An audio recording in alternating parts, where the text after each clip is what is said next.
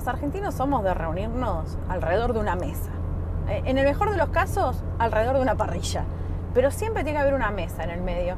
Uno no se ve con la familia, con los amigos, y de repente no lo llamas para decirle, che, hace mucho que no nos vemos, no, nos colguemos, ¿por qué no nos juntamos a las 9 de la mañana en la cancha de tenis? Jamás me pasó. Siempre es, loco, hace mucho que no nos vemos, ¿por qué no nos juntamos a comer una picadita? Y ahí nomás se organiza salamine, de, todo, salamine, queso, aceituna, papa frita, lo que sea.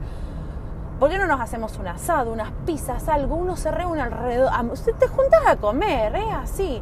Incluso cuando te juntas a tomar un té, no es ese té de la 5 o'clock inglés, donde tomás en tacitas finas y comes cuatro o cinco masas muy coquetas, así con suma delicadeza. No, che, juntémonos a matear a la tarde, juntémonos a tomar el té, café, lo que sea, por la tarde y te caen con una docena de facturas, una docena de tortas fritas, algunas masas y la tarta que es la especialidad de alguna de las flacas con las que te vas a juntar. Con lo cual hay comida para ocho y son tres. ¿Verdad? Bueno, eso pasa.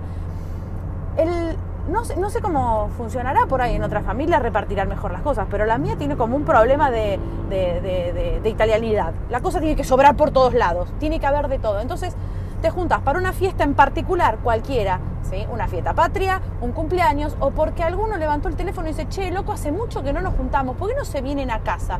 Voy a hacer locro, ponele. Genial, buenísimo. A ver, confirmen los que van. Che, va la abuela. Abuela, hacete un par de flanes de esos que te salen tremendos. La prima, che, yo voy a llevar una tarta de manzana que aprendí a hacer, que se come tibia con crema. Buenísimo.